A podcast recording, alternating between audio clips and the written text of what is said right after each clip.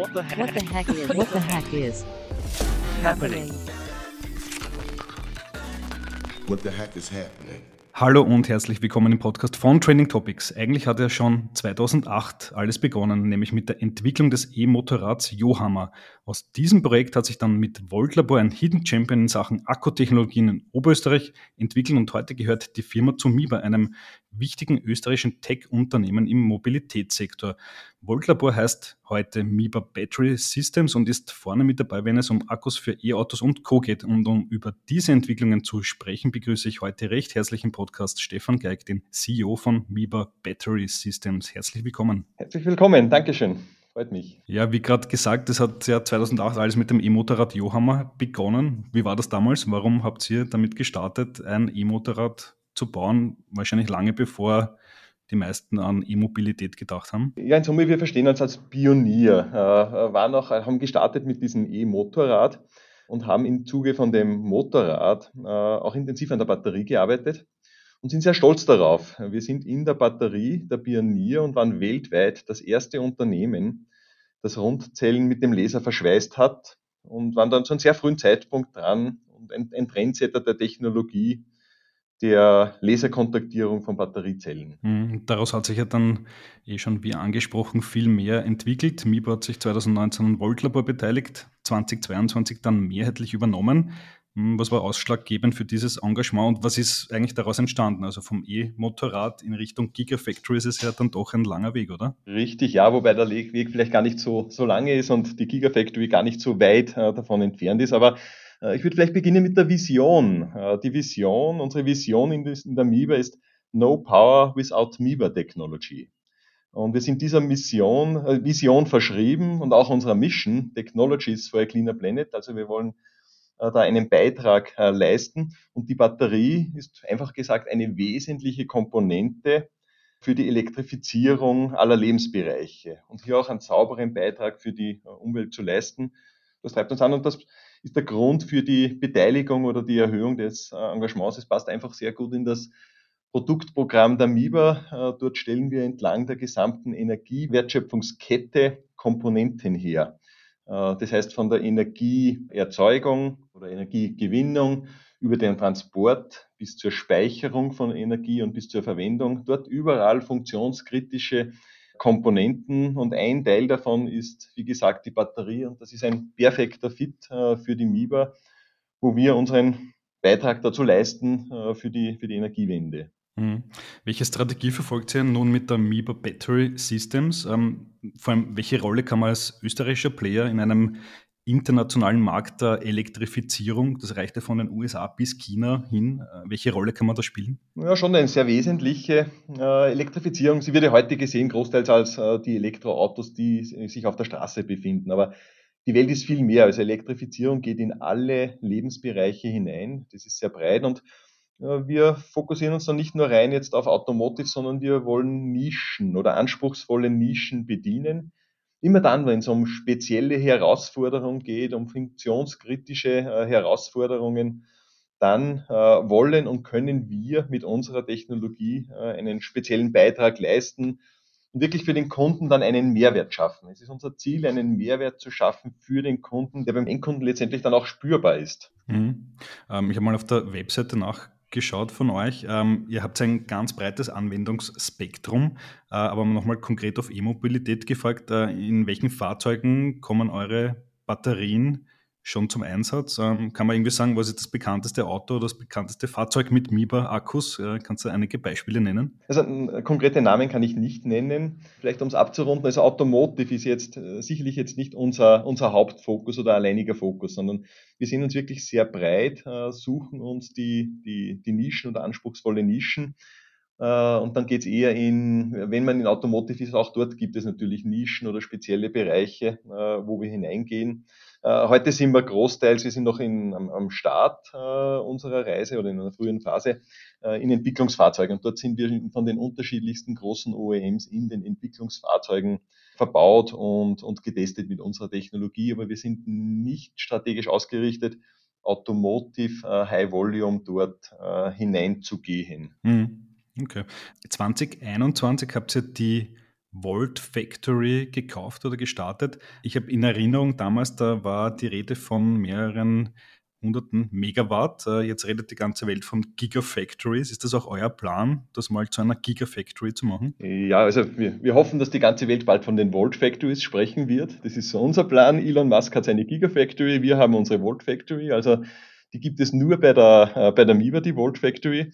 Und unser Konzept oder Volt Factory Konzept äh, ist einfach dieses Volt Factory Konzept in die Welt hinaus zu, zu tragen oder bringen. Wir haben eine besondere Technologie und diese Technologie wollen wir local for local dann auch in den Märkten bereitstellen. Daran arbeiten wir. Wir haben, wie erwähnt, ja, äh, die Volt Factory, unsere, unsere erste Volt Factory eröffnet äh, und gekauft äh, in, in Bad Leonfelden in Oberösterreich. Das ist so unser unsere Ausgangsbasis oder Pilotwerk oder Vorzeigewerk. Dort äh, entwickeln wir die Technologien, dort testen wir das aus. Und diese Technologien, was wir hier haben, äh, sei es jetzt unsere Montagetechnologien in der Produktion oder seien es, seien es jetzt auch äh, Technologien mit autonomen Robotern, äh, die in der Produktion die Logistik durchführen, das wird hier getestet, erprobt und dann in weitere Volt Factories ausgerollt. Aber von der Kapazität her sind wir heute äh, installiert, äh, so circa in dem Bereich eine, ein Gigawatt, was hier installiert ist. Also wir sind schon eine Gigafactory, könnte man sagen, ist aber auch abhängig vom Produktmix, äh, welche Produkte wir fertigen. Aber diese Kapazität, diese Gigafactory, aber mit der Zahl 1 und jetzt nicht mehr, äh, ist heute die installierte Kapazität. Und da sind wir ja, wahrscheinlich speziell auch in Österreich die, die erste Gigafactory, stellen aber nicht die Zelle her, sondern Batteriesysteme, um das noch auch klar zu, zu formulieren. Also wir stellen nicht die einzelnen Zellen her. Alles klar, ja. Aber das heißt quasi, meine Suche ist erfolgreich. Das heißt, ich habe die erste Gigafactory Österreichs gefunden, kann man mal festhalten. Richtig, richtig, ja, genau, genau. Perfekt. Ihr habt ja dann ein Netzwerk an Standorten in China, Indien, in den USA, also die ganz großen Märkte da draußen. Ähm, wie seht ihr diese einzelnen Märkte? Die sind ja wahrscheinlich auch sehr unterschiedlich. Wie, wie passen die in, in euer Netzwerk rein, beziehungsweise wie unterschiedlich muss man in den verschiedenen Märkten agieren oder Schwerpunkte setzen? Also in unser Netzwerk passt es sehr gut hinein. Die MIBA ist äh, weltweit aufgestellt. Wir haben weltweit 29 Produktionsstandorte verfolgen den Local-to-Local-Ansatz äh, in unserer Strategie und sind dort, äh, wo unsere Kunden sind. Das hat jetzt für uns, für die MIBA Battery Systems und auch das Volt Factory Konzept natürlich den Vorteil, dass wir bereits in all diesen Märkten sind. Das heißt, wir haben in diesen Märkten MIBA-Kollegen, die uns da intensiv unterstützen können auf der Reise, auf dem Weg jetzt in die, in die weite Welt mit unserer, mit unserer Technologie. Da spielt natürlich USA äh, eine wichtige Rolle, China eine wichtige Rolle, äh, wobei man die Märkte schon auch unterscheiden kann. Wir sehen äh, in den USA zum Beispiel sicherlich jetzt technologisch noch gefühlt, wir sagen vielleicht so zwei Jahre gefühlt hinter Europa, also das hinkt gefühlt nach, ist aber stark am Aufholen, speziell auch durch den Inflation Reduction Act. Und China ist natürlich heute so dass der, der, der Volumenmarkt. Also China ist sicherlich der Vorreiter in der Zelle und, und, und ja, speziell auch im Automotive-Bereich äh, geben die heute noch den, äh, den Takt an. China fokussieren wir uns sicherlich sehr stark, auch mit Komponenten seitens der MIBA äh, und nicht nur mit den Batteriesystemen. Wir haben zum Beispiel auch eine spezielle Kühltechnologie entwickelt, die ist weltweit einzigartig, den sogenannten Flex Cooler. Das ist ein flexibler Kühlkörper, der im Vergleich zu allen anderen Mitbewerbern am Markt äh, im Bereich CO2 äh, 90 Prozent CO2 einspart. Äh, und auch äh, in Bezug auf Gewicht auch 80, 90 Prozent Gewichtsreduktion äh, der Komponente bedeutet. Und das sind Technologien, äh, die man auch sehr stark und sehr erfolgreich äh, jetzt gerade in China unterwegs sind und, und dort auch äh, hochfahren mit Unterstützung der, des MIBA-Netzwerkes, das es weltweit gibt. Wir haben in China mehrere Produktionswerke und auch Kollegen in der Entwicklung sitzen. Mhm, okay. Das ist spannend, dass du sagst, USA gefühlt zwei Jahre hinter Europa dran. Ähm, oft hat man das Gefühl, äh, dass USA, China an Europa vorbeiziehen, aber in dem Fall ist es gar nicht so. Was ist die Stärke Europas aus deiner Sicht? Europa hat sicherlich die Engineering-Stärke. Also Europa ist auch in der Batterie würde jetzt von der Technologie- oder Innovationsseite sind wir nicht hinten. In der reinen Zellchemie äh, hinken wir stark nach hinter China. Aber wir haben in Europa äh, einen starken Anlagenbau. Äh, wir haben alle Technologien verfügbar. Äh, und das sind technologisch gute gute Konzepte, die wir hier haben. Da sind wir jetzt nicht, äh, nicht hinten nach hinkend. In der Umsetzung vielleicht ja. Die Umsetzung ist ein anderes Thema, aber rein jetzt auf die Technologie bezogen, in der Elektrifizierung, aus was zum Beispiel eine Batterie besteht, da haben wir eine, eine gute Basis in Europa, muss man sagen. Und, und, und USA zieht aber stark nach. Also die, die kommen jetzt stärker. Mhm. USA zieht auch unter anderem deswegen stark nach, weil es ja mit diesem berühmten Inflation Reduction Act ja auch massive Subventionen auch für Batteriehersteller gibt. Äh, ist das am Ende dann auch der große Vorteil des Standorts gegenüber Europa? Ähm, man hört ja irgendwie so im Wochenrhythmus, dass äh, europäische, asiatische Player ähm, auch Gigafactories in den USA aufbauen. Ist das so ein Pull-Faktor, ein ganz wesentlicher? Richtung Investitionen ja. Äh, das ist klar spürbar oder zu sehen, dass sehr viele Investitionen auch in Europa überdacht werden und sehr stark in Richtung USA gehen. Äh, es gibt USA gerade auch einen Push in Richtung Zellfertigung, also dieser Inflation Reduction Act. Da wird schon sehr stark gefördert, unterstützt und, und belohnt und jetzt nicht mit Bestrafungen das Ganze durchgeführt. Also dieser Trend, äh, da steht Europa schon jetzt stark unter Druck, äh, wo wir das auch, glaube ich, politisch dann richtig aufsetzen müssen, um hier nicht äh, in die Zange zwischen China und USA zu kommen. USA belohnt, denkt sehr wirtschaftlich und in Europa sind wir oft eher über die Verbote in den Gedanken unterwegs und, und da wird man schon mehr ja, mehr positive Stimmung, mehr über, über Anreize, äh, mehr wirtschaftliches Denken freuen, weil dieser Druck wird aufgebaut und der, äh, der kommt. Und mhm. der, der, Druck ist groß. Ähm, die zweite, der zweite Zangenarm China ähm, interessiert mich auch. Von außen, wenn man und auch wenn man nach China reist, ähm, ist es ja sehr beeindruckend, was dort in Sachen E-Mobilität passiert. Also die Straßen sind ja dort gefühlt viel voller mit E-Autos als, als in Europa gewohnt ist. Ähm, ihr seid auch mit einem Standort dort vertreten. Wie groß ist der Spr Vorsprung in China am Ende wirklich? Ja, also absolut. Äh, die Stärke in China, die wir sehen oder was wir auch am Markt sehen, ist einfach äh, eine brutale Umsetzungsgeschwindigkeit. Also sie haben einfach in der Geschwindigkeit, die Themen dann umzusetzen, eine enorme Geschwindigkeit. Und das bringt uns einfach hier in Europa auch unter Druck, aber auch USA, weil es einfach bei uns langsamer geht und in China wird entschieden und umgesetzt. Das wird einfach gemacht, auch wenn jetzt die eine oder andere Technologie jetzt nicht weiter ist. Aber das ist das Thema, was schon auch dann ins, ins Volumen gehen, wo einfach China Vorreiter ist, auch von den Anmeldezahlen im Elektrofahrzeugbereich. Äh, die machen es einfach. Mhm. Wie, wie, siehst du das Rennen in Sachen äh, Akkutechnologie? Da gibt es ja NMC, äh, LFP, äh, stark in China vertreten und dann träumen alle noch von der Feststoffbatterie. Ähm, das ist irgendwie der heilige Gral. Äh, auf welche Technologien setzt ihr? Ähm, wir setzen da sehr breit auf die Technologien. Also wir sind heute auf die Rundzelle fokussiert und verwenden dort unterschiedlichste Technologien oder Zellchemien, die wir zum Einsatz nehmen.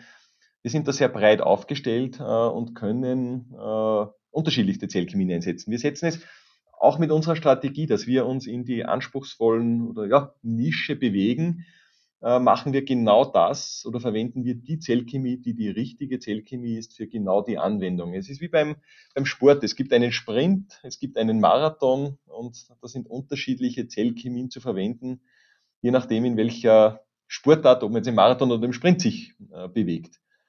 Und da sind wir breit äh, aufgestellt, äh, können das weltweit besorgen und, und, haben jetzt nicht eine Fokussierung auf eine, eine Chemie. Solid State wird kommen, ja, der heilige, äh, heilige Gral wird auch noch, noch etwas benötigen und wir beobachten den Markt sehr genau und sind auch mit äh, den äh, Herstellern oder dem Markt sehr intensiv im, im Austausch, um auch die, die neuesten Technologien, sobald sie verfügbar sind, einzusetzen, weil wir weiterhin Pionier sein wollen, vorne sein wollen, technologischen Vorsprung haben wollen. Äh, das ist einfach eine DNA von uns, in Viva auch äh, Innovationen zu bringen und da vorne zu bleiben. Und auch deswegen in der Batterie waren wir auch immer Pionier. Waren wir weltweit das erste Unternehmen, das mit dem Laser diese Kontaktierung durchgeführt hat.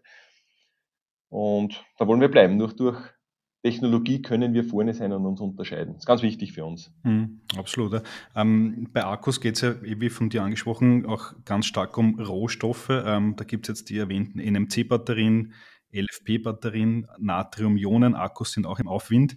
Was ändert sich durch diese hinsichtlich der Rohstoffe? Weil am Ende geht es auch darum, quasi das Sourcing dieser Rohstoffe, ähm, dass man da möglichst unabhängig ist von, von einzelnen Standorten oder Regionen, wo diese Rohstoffe in der Erde liegen. Ja, der Trend geht, geht klar bei den Batteriezellentwicklungen in andere Rohstoffe, weniger seltene Erden, Reduktion von seltenen Erden äh, ist, glaube ich, ein wichtiger Trend und ein, ein, ein, ein guter Trend, der einerseits die, die Kosten reduziert, aber auch noch einmal einen Beitrag leistet, auch äh, für eine saubere Umwelt, damit äh, es zu keinen Umweltverschmutzungen im, im Abbaubereich äh, kommt. Äh, die Trends gibt's, die gehen gleichzeitig auch äh, einher mit, mit Kostenreduzierungen. Äh, von dem her werden weitere Technologien kommen, aber es wird am Schluss nicht eine geben. Ich glaube, es ist einfach trotzdem noch, ähm, für uns ist es so, diese, die, die Elektrifizierung der Welt, und das ist jetzt nicht nur das Elektrofahrzeug, es gibt so viele unterschiedliche Anwendungen und jede Anwendung benötigt etwas anderes. Das eine darf mehr Gewicht haben, das andere weniger, das andere muss mehr Reichweite haben, das andere muss mehr Performance haben und haben alle Zellchemien ihre, ihre Berechtigung. Am Ende geht es aber sehr stark sicherlich auch um die Kostenreduktion und dass das Ganze sauber hergestellt wird. Und da ist, glaube ich, die Entwicklung auf einem, auf einem guten Weg, aber das Wunder erwarten wir uns jetzt auch nicht äh, in einem Jahr, dass die, die Wunderzelle kommt, die alles, die alles löst. Äh, ein wichtiger Teil der Wunderzelle ist ja dann auch am Ende Nachhaltigkeit. Gerade in der EU wird ja da starker Fokus darauf gelegt. Northvolt aus Schweden zum Beispiel arbeitet äh, eigenen Angaben zu folgen an besonders grünen Batterien. Ähm, sind aus eurer Sicht CO2-neutrale Akkus, von dem träumen ja auch viele, ist das ein realistisches Ziel oder muss man am Ende dann zugeben, naja, also bestimmte Rohstoffe, Herstellungsverfahren, Logistik und so weiter verursacht einfach CO2? Also mit etwas Optimismus gesprochen würde ich sagen, ja. Warum ja? Allein in der Herstellung, und das ist ja auch äh, von, äh, von Northvolt, äh, einen großen Teil spielt, wie bekommt man den Strom in der Produktion, von wo bekommt man den? Ist der sauber oder nicht sauber? Und ich glaube, wenn wir als Gesellschaft, so wie wir heute unterwegs sind, die Energiewende äh, weiter vorantreiben, viel Strom aus äh, Photovoltaik oder aus der Wasserkraft haben, dann hat das auch einen sehr positiven Einfluss auf die Herstellung der Batterie und dort gleich einmal eine Riesenreduktion. Das ist so der eine Teil. Und auf der anderen Seite, vielleicht kann ich das Beispiel nochmal nennen, wir haben vorhin kurz gesprochen auch über eine Komponente der MIBA, über den Flexcooler, ein flexibler Kühlkörper. Wir haben es dort geschafft, äh, eine Komponente herzustellen, die in der Batterie verbaut wird, eine wesentliche Komponente, also Thermomanagement, den CO2-Footprint um 90 Prozent zu reduzieren. Diese Komponente geht äh, gerade im Automotive-Bereich äh, in Serie, also in Großserienproduktion, ist heute schon in unterschiedlichsten Anwendungen und kleineren im Feld. Aber diese 90 Prozent Reduktion, das ist schon ein großer Sprung und das zeigt aber, was möglich ist, äh, wenn wir entwickeln in Europa, wenn wir etwas vorantreiben wollen da haben wir einen großen und wesentlichen Vorsprung gegenüber dem gesamten äh, Markt. Weil 90 Prozent ist jetzt kein, kein kleiner Sprung und, und es zeigt, äh, es ist etwas möglich. Und von dem her, ich glaube, das Ziel sollten wir alle haben, diese CO2-Ausstöße maximal zu, zu reduzieren. Ob es komplett auf Null geht, äh, Fragezeichen. Aber es sind Sprünge und große Sprünge möglich, ja. Und wir wollen einen Beitrag dazu leisten. Also das ist für uns ganz wichtig.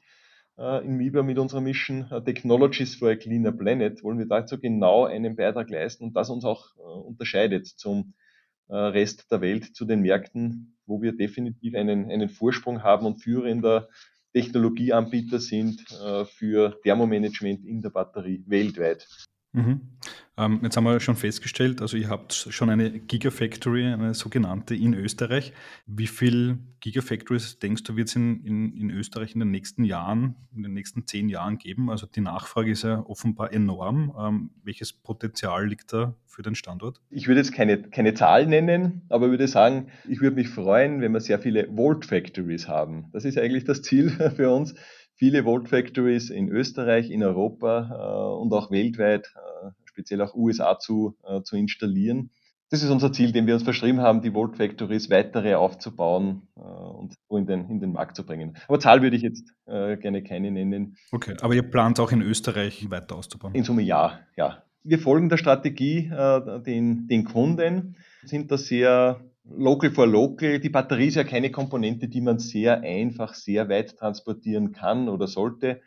Äh, das heißt, äh, je nach, nach Kunden und nach Volumen fertigen wir möglichst nahe an den Kunden. Und ob das jetzt in Österreich ist oder in anderen Ländern, ist abhängig von den, von den Kundenentscheidungen und auch den Produktionskonzepten und Voluminas der, der Kunden. Mhm. Okay. Noch eine Abschlussfrage. Österreich ist ein ganz wichtiger Standort für die Autozulieferindustrie. Welche Effekte seht ihr in Österreich durch diese Elektrifizierung, durch diesen weltweiten ganz starken Trend hin zum E-Auto oder zur E-Mobilität? Wir sehen einfach diesen starken, wirklich sehr, sehr starken Umbruch, der gerade stattfindet, der teilweise schwierig ist, äh, aber auch eine, eine, eine Chance ist und, und auch wieder, ich, ich glaube, wir sollten da sehr positiv oder auch mit, mit, mit einem positiven Gefühl in die Richtung gehen. Es ist eine Riesenchance für uns auch da wirklich einen wesentlichen Beitrag zu leisten in dieser neuen Technologie. Es ist ein, ein, ein grünes Feld noch, äh, das, das teilweise bestellt wird. Wir haben alle Kompetenzen äh, in Österreich oder auch in Europa. Und die Transformation ist da, in der befinden wir uns. Ich glaube, das müssen wir einfach annehmen mit allen Effekten und Erscheinungen, die sich zeigen und, und, und schauen, dass wir es in eine möglichst positive Richtung wenden und hier wirklich versuchen, was zu bewegen, um eine saubere Zukunft zu, zu haben. Super, Stefan, vielen, vielen Dank für das Interview. Dankeschön. So, das war die heutige Folge des Trending Topics Podcast. Wenn es euch gefallen hat, lasst uns doch vier, fünf Sterne als Bewertung da und folgt dem Podcast auf Spotify, Apple Music und Co. Für Anregungen, Kritik, Feedback oder Wünsche zu zukünftigen Gästen schickt uns jederzeit gerne eine Mail an feedback at trendingtopics.at. Weitere News zu allen Inhalten gibt es natürlich tagesaktuell auf trendingtopics.eu. Danke an dieser Stelle an Geocast für die tolle Post-Production. Euch danke Danke fürs Zuhören. Bis bald.